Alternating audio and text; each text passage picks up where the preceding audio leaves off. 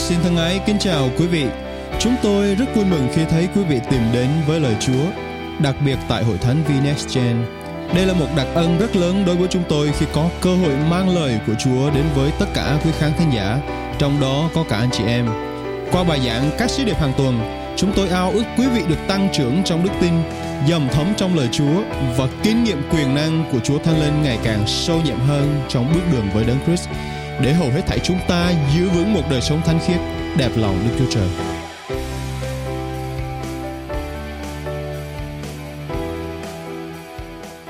Hallelujah, cảm ơn Chúa buổi sáng ngày hôm nay chúng ta đi thêm phần tiếp theo và tựa đề bài giảng hôm nay có tên là làm sao hạt giống kết quả. Chúng ta đều biết rằng mỗi hạt giống cần được gieo ra. Nhưng mà không phải gieo ra là có kết quả liền. Tôi nhớ năm vừa năm vừa rồi chúng tôi cũng tập tành để trồng cà chua, để trồng những cái trái cây ăn, trồng những rau salad, rồi trồng rất là nhiều thứ để mong ngóng những cái kết quả trở lại sẽ tốt. Ai ở Chicago chúng ta thì có chúng ta có thể trồng những thứ đó vào tháng 4 đến tháng 10 là trong độ khoảng 6 tháng. Vì đó là khoảng thời điểm tốt để chúng ta có thể gieo những giống như vậy. Và cảm ơn Chúa tôi đã kinh nghiệm được uh, những hạt giống, những cây mà nó lên từ từ và chúng tôi đã có được trái ăn. Tuy nhiên cũng có nhiều hạt giống chúng tôi gieo 3 tháng sau không thấy gì. Vì có những lúc tôi quên tưới nước, có những lúc tôi quên đưa hạt giống ra ngoài nơi đủ ánh sáng và khi không có điều kiện tốt thì hạt giống nó không có được lớn lên, không được trưởng thành. Vậy cái bài học của chúng ta buổi sáng ngày hôm nay là làm sao để hạt giống mà chúng ta gieo ra có kết quả. Đây là một điều rất là quan trọng anh chị em, cực kỳ quan trọng. Có khi nào chúng ta nghĩ đến uh, hạt giống, những cái cây ăn trái mà chúng ta ăn ngày nay là nếu anh chị em thử hình dung là cái trái cây mà chúng ta ăn mỗi loại trái cây đều có hạt giống trong đó. Và cái hạt giống nó khi gieo xuống đất thì nó trở lên cái cây và ra trái cho chúng ta ăn ngày hôm nay. Có khi nào anh chị em thắc mắc nguồn gốc của nó như thế nào không? Tại sao bây giờ lại có cây, có trái để chúng ta ăn như vậy? Và sáng thế ký nói rất là rõ về công cuộc sáng tạo của Đức Chúa Trời.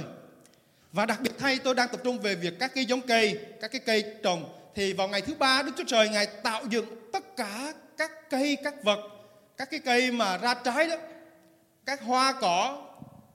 Và nhờ đó chúng ta được hưởng phước từ những điều đó.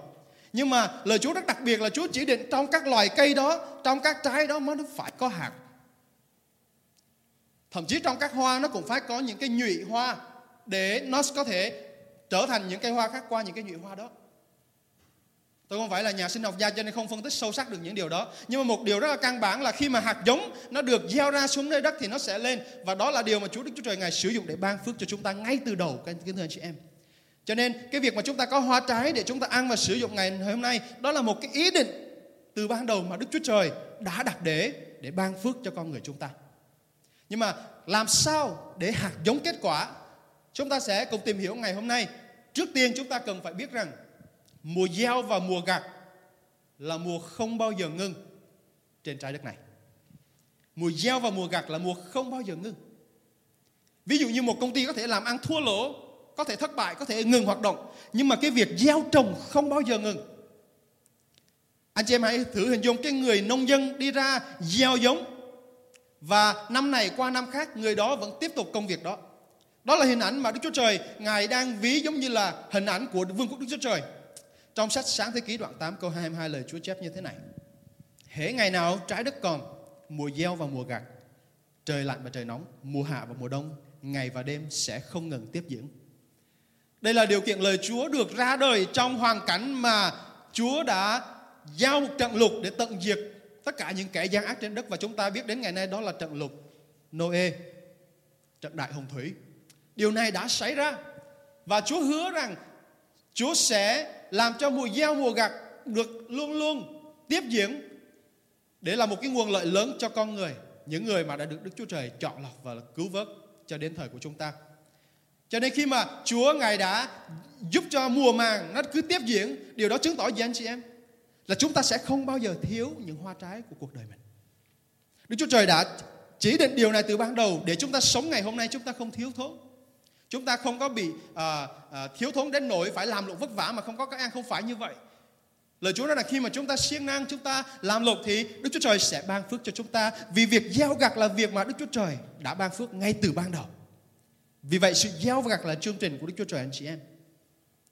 Có thể công việc ngày nay nhiều người chúng ta không hình dung đến việc gieo một hạt giống vào đất à, ruộng là như thế nào nữa mà tôi chắc là anh chị em khi mà ở Việt Nam chúng ta đã thấy được những người gieo trồng à, ở những, những nơi đốc bùn lầy thì như thế nào.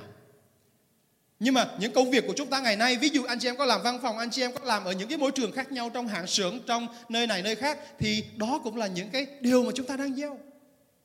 Và nguyên tắc của Chúa là khi chúng ta gieo thì chúng ta sẽ gặp. Cảm ơn Chúa và đó là ý định của Chúa vì Ngài muốn ban phước cho chúng ta.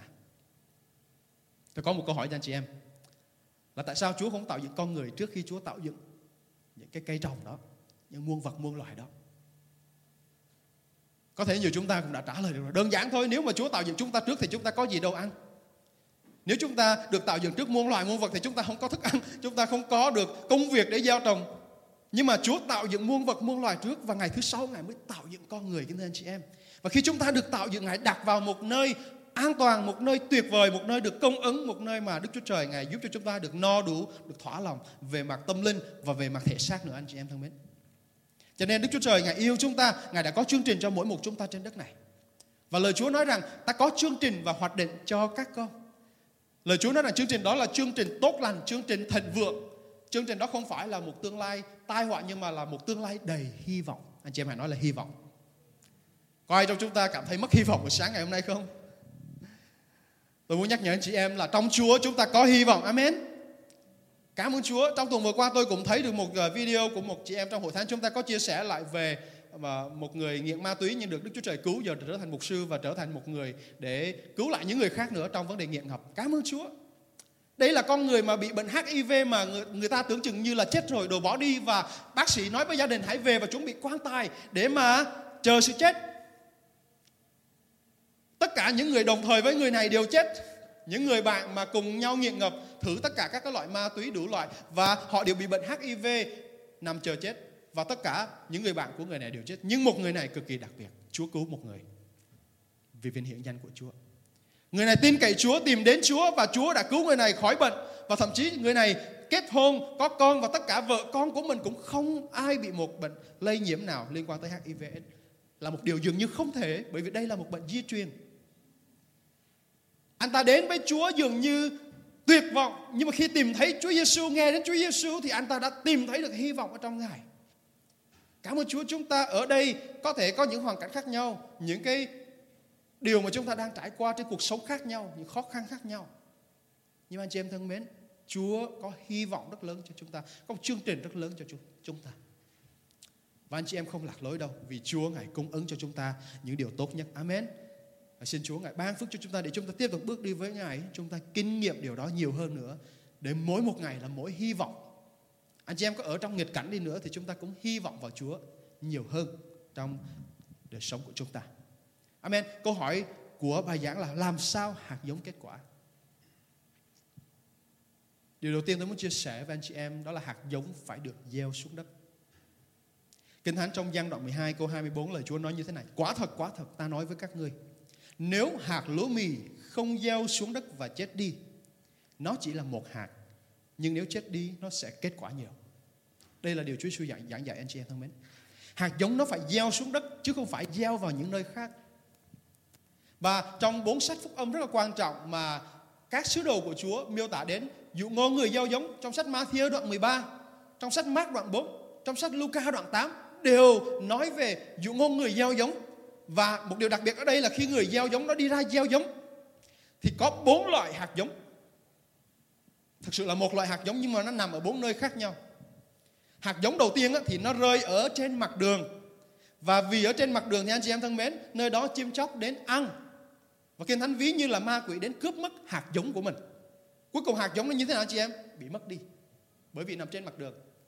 Hạt giống thứ hai là hạt giống mà rơi trên đất đá rơi trên cái nơi mà thiếu đất đá rất là nhiều càng cỗi. Và hạt giống này là hạt giống nói về việc mà một người vui mừng tiếp nhận Chúa vui mừng tiếp nhận uh, lẽ thật của Chúa trong lời của Chúa dạy trong kinh thánh. Tuy nhiên không có rễ sâu vì ở đất đá cứng thì rễ không đâm sâu được. Và vì cái sự nông cạn như vậy khi gặp khó khăn hoạn nạn trong cuộc sống thì người đó bỏ cuộc và hạt giống đó không xin kết quả. Đó là hạt thứ hai và hình ảnh hạt giống thứ ba là hạt giống mà rơi nơi bụi gai. chúng ta gieo giống chúng ta cũng đều biết mà nếu mà một cái cây nhỏ mà lớn lên mà xung quanh đều là những cái cây chằng chịt bao vây mình thì dĩ nhiên cái cây đó không sống nổi đúng không anh chị em hạt giống mà rơi nơi bụi gai á chằng chịt như vậy đó thì hạt giống đó là hạt giống mà khi một người nghe đạo của Chúa, nghe đến lẽ thật trong Chúa, vui lòng tiếp nhận tuy nhiên người đó bị chi phối quá nhiều bởi những điều khác trong thế gian này. Ví dụ, chúng ta có thể tin Chúa nhưng mà chúng ta cũng rất là đam mê tiền bạc. Chúng ta tin Chúa nhưng mà chúng ta cũng rất là đam mê cái hình thức bề ngoài. Chúng ta yêu những cái điều khác trong thế gian này nhiều đến nỗi mà cái tấm lòng của chúng ta Kinh Thánh nói là bị nghẹt ngòi. Anh chị em thân mến. Khi mà cái tấm lòng của chúng ta bị nghẹt ngòi bởi những thứ đời này đó thì hạt giống đó nó cũng không sinh hoa kết quả được, nó bị nghẹt ngòi, chết đi. Và cái hình ảnh gai góc đó cũng là cái hình ảnh của những điều trong cuộc sống của chúng ta khi chúng ta bị chi phối quá nhiều bởi những điều khác. Nhưng mà hạt giống thứ tư rất đặc biệt anh chị em thân mến, hạt giống thứ tư là hạt giống rơi vào nơi đất tốt. Anh chị em hãy nói là đất tốt nghe đạo và hiểu đạo và làm theo lời của Chúa dạy nên cái hạt giống mà rơi vào đất tốt đó thì Chúa Giêsu miêu tả rằng hạt á, thì sinh ra được ba chục hạt thì được sáu chục hạt thì được một trăm Hallelujah có nghĩa là khi mà hạt giống nó nằm đúng chỗ của nó thì nó sẽ lớn lên và hạt thì sinh được ba chục sáu chục một trăm có nghĩa là kết quả tùy theo hạt giống đó và hạt giống ở đây chính là đạo của Đức Chúa Trời, chính là lời của Chúa mà chúng ta học trong Kinh Thánh. Và hạt giống mà khi mà rơi vào đúng chỗ thì anh chị em thân mến, thân mến, kết quả sẽ được hiển lộ rất rõ ràng. Nhưng mà nếu mà rơi trên đất đá, rơi trên nền, rơi trên những nơi không đúng thì hạt giống đó không trở thành cái gì cả mà nó sẽ bị mất đi, chết đi, nghẹt ngòi. Hạt giống mà mỗi một chúng ta nghe là chính là lời của Chúa được rao giảng cho mỗi một chúng ta. Khi mà một anh chị em nào đó chia sẻ lời Chúa cho chúng ta thì lời Chúa đó chính là hạt giống mà Chúa Giêsu đang miêu tả. Cho nên chúng ta hy vọng đừng để hạt giống của chúng ta rơi vào nơi đầu đường, rơi vào nơi nghẹt ngòi đất đá để rồi cái hạt giống đó nó không được phát triển trong lòng chúng ta. Nhưng mà anh chị em, anh chị em thân mến, đất tốt ở đây tượng trưng cho tấm lòng của mỗi người. Tấm lòng là cái điều gì đó mà không ai thấy được. Anh chị em có thể thấy được một con người với những cao to đẹp trai đẹp gái gì đó. À, dễ thương dễ ghét. Anh chị em có thể nhìn bề ngoài một con người thì anh em thấy được. Nhưng mà đó chỉ là cái diện mạo bề ngoài hình dạng bên ngoài của một người mà thôi. Điều đó không không nói gì được sâu hơn. Người việt chúng ta có câu là nhìn mặt mà bắt hình dung có nhiều người nhìn một người bề ngoài như thế nào mà tự lên kế hoạch tự hiểu người đó như đúng rồi. Nhưng mà thông thường là nó không đúng. À, tôi lớn lên luôn luôn bị một câu nói này mà tôi cảm thấy không đúng và tôi hay khó chịu khi tôi lớn lên tôi hay cãi lại. Là người ta nhìn tôi người ta nói tôi là công tử bột. Tôi đã bị nói những điều này rất là nhỏ từ lúc tôi còn bé người ta đã nói với tôi như vậy đi học bạn bè cũng chê tôi là công tử bột nhưng mà tôi cảm thấy điều đó không đúng với cuộc đời của tôi tôi không phải công tử bột tại vì tôi thấy tôi làm lục rất là nhiều mà đi ra ngoài người ta cứ nói tôi là công tử bột cho nên tôi cãi lại Bây giờ thì không thèm cãi làm gì tại tôi biết Chúa biết tôi như thế nào là đủ rồi. Tuy nhiên khi mà chúng ta nhìn một người bề ngoài đó, chúng ta rất dễ đoán người đó theo suy nghĩ của chúng ta. Nhưng điều đó chưa chắc đúng. Nhưng mà một điều mà quyết định đến người đó như thế nào thông thường nó nằm từ bên trong là trong lòng của người đó. Anh chị em thân mến, chúng ta đang nói đến đất tốt và đất tốt ở đây giống như lòng của một người.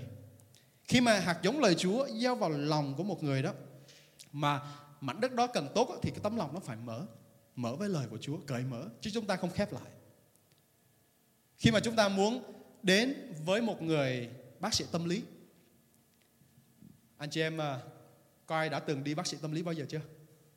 Tôi hy vọng là chưa. có, ok, cảm ơn Chúa. Có người đã có. Đi bác sĩ tâm lý ở đây. Ok. Khi mà chúng ta đến với bác sĩ tâm lý, người bác sĩ tâm lý sẽ hỏi chúng ta về những năng đề của chúng ta.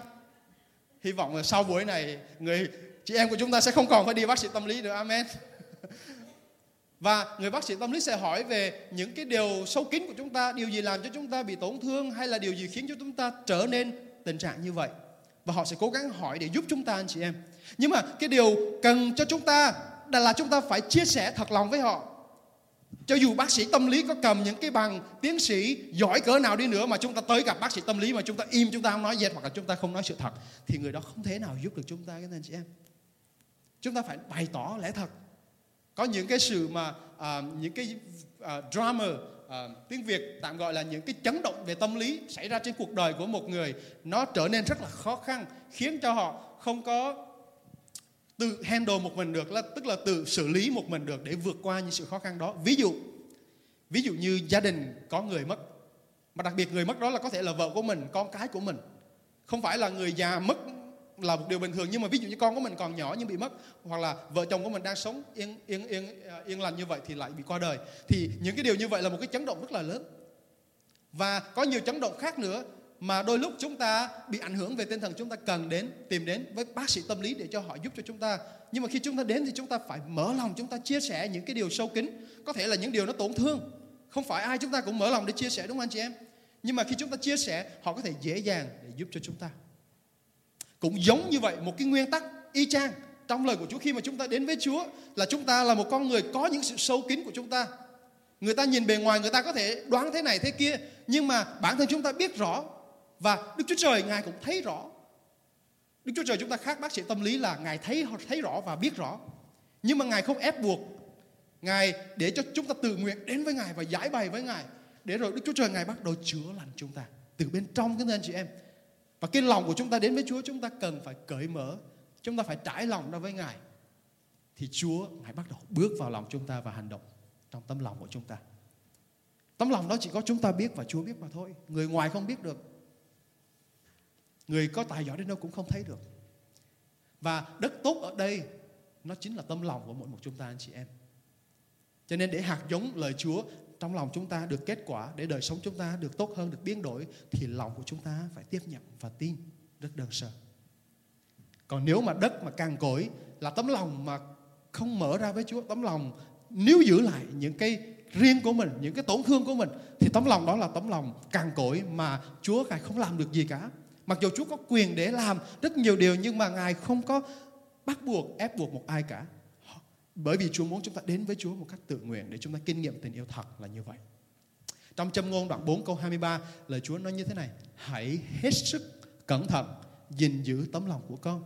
Vì các nguồn sự sống đều từ đó mà ra. Các nguồn sự sống đều từ đó mà ra. Tấm lòng của chúng ta rất là quan trọng.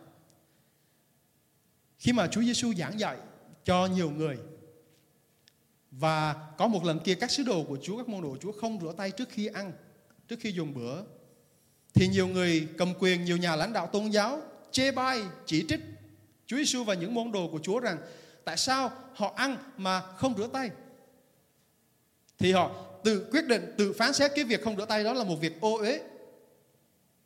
Nhưng mà Chúa Giêsu nói lại rằng cái việc không rửa tay không phải là việc ô uế tại vì họ đang nói về việc ô uế từ con người bên trong. Tội lỗi là một người tội lỗi.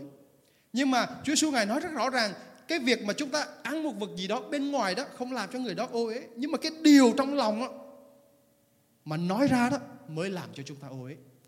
Có nghĩa là cũng một tấm lòng như vậy nhưng mà có người thì lại vui mừng bình an. Nhưng mà có người thì nói ra những cái lời lộng ngôn lời sắc sược lời chửi bới lời nguyền rủa người khác thì cái nào ô uế hơn anh chị em? Cái người không rửa tay, ăn ô uế hay là cái người mà lọc ngôn chửi bới ô uế?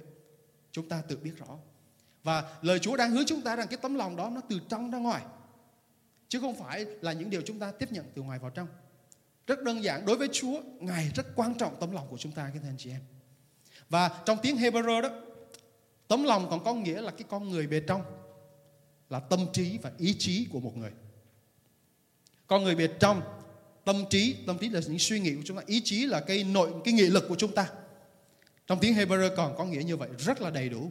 Và khi tấm lòng của một người mà giống như một mảnh đất tốt đó, thì cái con người bề trong của người đó, cái tâm trí của người đó, cái ý chí của người đó tốt và luôn luôn muốn để kinh nghiệm được sự thật, lẽ thật, kinh nghiệm được sự sống trong đời sống người đó, muốn được biến đổi tốt hơn nữa.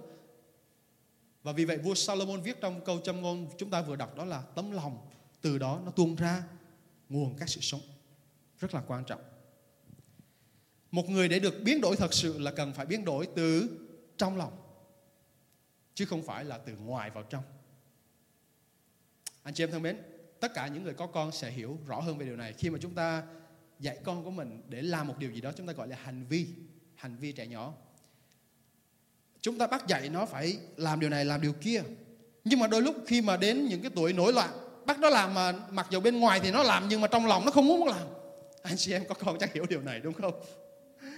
Là cái bên ngoài thì nó làm vì cái hành vi tại vì chúng ta ra những cái luật lệ quy tắc để cho nó làm theo. Nhưng mà nếu trong lòng nó không phục á, thì nó làm nhưng mà nó không phục. Và đó là cái vấn đề. Cho nên con một người có thể làm theo những cái hành vi mà con người đặt ra những cái quy tắc nội quy đưa ra. Nhưng mà nếu cái lòng người đó mà chưa thuộc phục á, cái người đưa ra nội quy quy tắc á, thì cái việc bề ngoài đó cái hành vi đó không nói lên bản chất của người đó. Anh chị em nắm được điều này không? Còn thật sự mà nói khi mà trong lòng mà thuận phục đó trong lòng mà ok mà ổn đó thì chúng ta không bắt làm theo những cái hành vi tốt thì người đó cũng tự nguyện để làm theo và nguyên tắc của Chúa là khi mà Chúa biến đổi một người là Chúa biến đổi từ trong lòng ra ngoài. Con người chúng ta trong xã hội chúng ta sống có rất là nhiều quy tắc, luật lệ, luật giao thông, luật rất nhiều thứ. Nhưng mà không phải lúc nào chúng ta cũng chấp hành. Và không phải những người chấp hành đều là những người có cái lòng thật sự muốn chấp hành. Chúng ta biết rằng bản chất thật sự của một người không dựa trên các hành vi bên ngoài của người đó. Nhưng là tấm lòng của người đó phản ánh điều đó, bản chất của người đó. Cho nên khi mà tấm lòng của chúng ta là một mảnh đất tốt anh chị em thân mến, đó là một điều kiện rất tốt để hạt giống của Chúa bắt đầu được tiến triển, phát triển lớn lên trong lòng chúng ta. Đó là điều đầu tiên. Điều thứ hai làm sao để hạt giống kết quả? Có nghĩa là ý thứ ba trong bài giảng của chúng ta là hạt giống cần phải chết đi. Anh chị em hãy nói là chết đi. Hạt giống này cần phải chết đi. Cũng là câu lời Chúa đó trong gian đoạn 12 câu 24. Quả thật, quả thật ta nói với các ngươi, nếu hạt lúa mì không gieo xuống đất và chết đi, nó chỉ là một hạt, nhưng nếu chết đi, nó sẽ có kết quả nhiều. Chết đi nghĩa là sao? Có nghĩa là không còn sự sống, đúng không? Nếu mà một hạt nó chết đi thì nó mới sinh ra sự sống. Khi mà được gieo vào lòng đất hạt giống sẽ chết và từ sự chết đó nó mới bắt đầu sự sống. Đây là một nguyên tắc trong lời của Chúa. Là khi chúng ta có được kinh nghiệm một cái sự chết nào đó thì sự sống nó mới bắt đầu tuôn ra. Nghe có vẻ như là một nghịch lý đó, anh chị em thân mến. Nhưng mà điều này chúng ta cần phải kinh nghiệm trong đời sống chúng ta. Và nếu mà hạt giống nó không chết thì sẽ không có sống. Anh chị em không có gieo giống và hạt giống nó không chết đi thì cái cây mới mầm non nó sẽ không có trồi lên. Nguyên tắc rất đơn giản. Chúa Giêsu của chúng ta đấng mà chúng ta thờ phượng là hạt giống của Đức Chúa Trời. Ngài đã gieo Chúa Giêsu chính là hạt giống của Đức Chúa Trời vào thế gian như là con chiên sinh tế cuối cùng cho mỗi một chúng ta.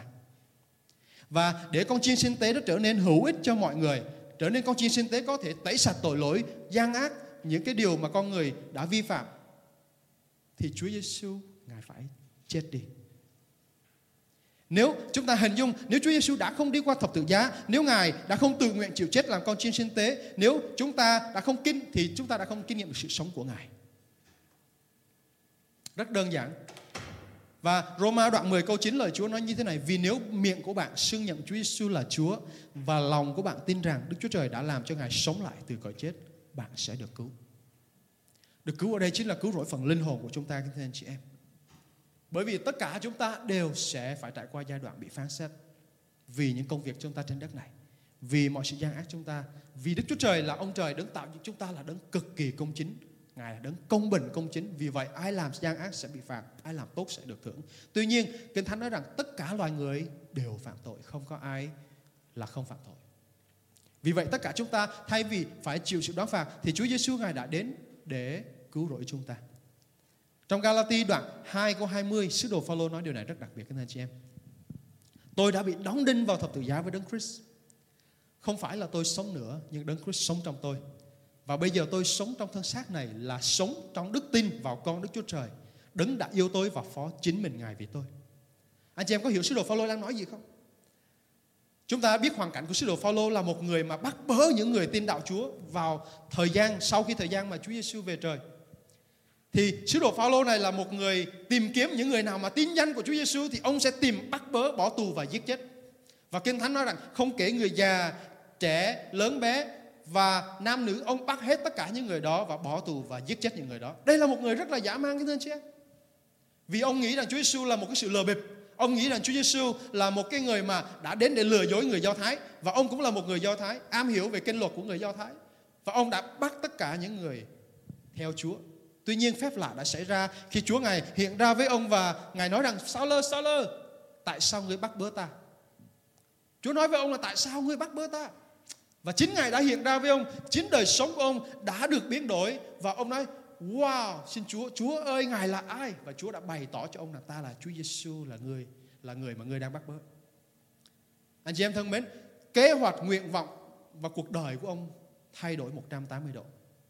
Từ một người đi bắt bớ những người tin Chúa, bỏ giết, trở nên một người đi rao giảng về danh của Chúa.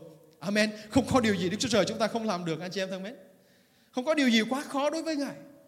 Có những người tưởng chừng như là một cái mối nguy hiểm cho chúng ta, nhưng mà Đức Chúa Trời có thể biến người đó thành một nguồn phước cho chúng ta. Bởi vậy trong cuộc sống của chúng ta có những cái người mà ở trong cái hoàn cảnh vợ chồng lục đục, họ nghĩ rằng họ không thể sống chung được được nữa, họ nghĩ rằng họ không thể tiếp tục bước đi trong hôn nhân của họ nữa. Tôi đã kinh nghiệm những cặp vợ chồng như vậy và họ được hàng gắn kính thưa anh chị em. Bởi vì không có gì là không thể đối với Chúa. Nếu chúng ta đến với Chúa và tin nhận Ngài, tiếp nhận Ngài, chính Chúa Ngài sẽ thêm ơn cho chúng ta để chúng ta vượt qua được những nan đề đó. Và sứ đồ Phaolô tiếp tục trong công cuộc rao giảng lời của Chúa, ông kinh nghiệm được một điều rằng khi mà rao giảng về lời của Chúa Giêsu, ông cần phải học tập để đóng đinh mọi xác thịt của mình vào thập tự giá với Chúa. Chết đi bản ngã xác thịt của mình thì Chúa Giêsu ngài mới sống trong chính đời sống của ông. Vậy đóng đinh xác thịt đó nghĩa là gì? Những xác thịt của chúng ta mỗi người đều có những xác thịt khác nhau đúng không? Có người thì rất là dễ nóng giận, có người thì rất là dễ suy nghĩ tiêu cực. Có người thì rất là dễ à, chửi rủa người khác. Ví dụ như vậy. Hoặc là có những người rất là dễ bị buồn phiền. Chúng ta có những cái xác thịt khác nhau anh chị em thân mến. Tại vì điểm yếu của chúng ta mỗi người đều có những điểm yếu khác nhau. Nhưng mà làm sao để thay đổi? Sứ đồ Phaolô khi tin Chúa rồi ông vẫn có những sự xác thịt.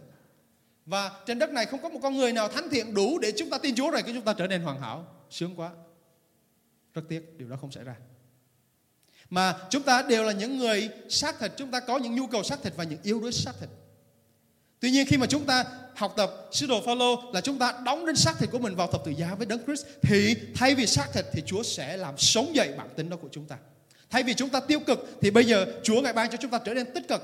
Thay vì chúng ta buồn phiền thì Chúa ngài ban cho chúng ta kinh nghiệm một sự vui mừng.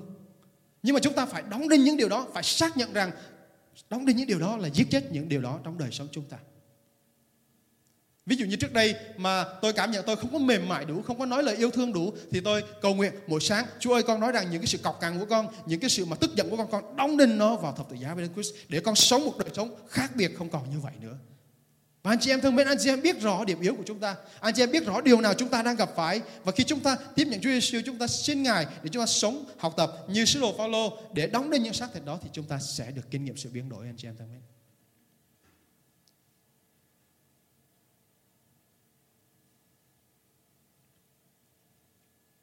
Một lần nữa hạt giống để được kết quả thì hạt giống đó phải chết đi. Hạt giống mà không chết đi là hạt giống không thể sinh hoa kết trái được.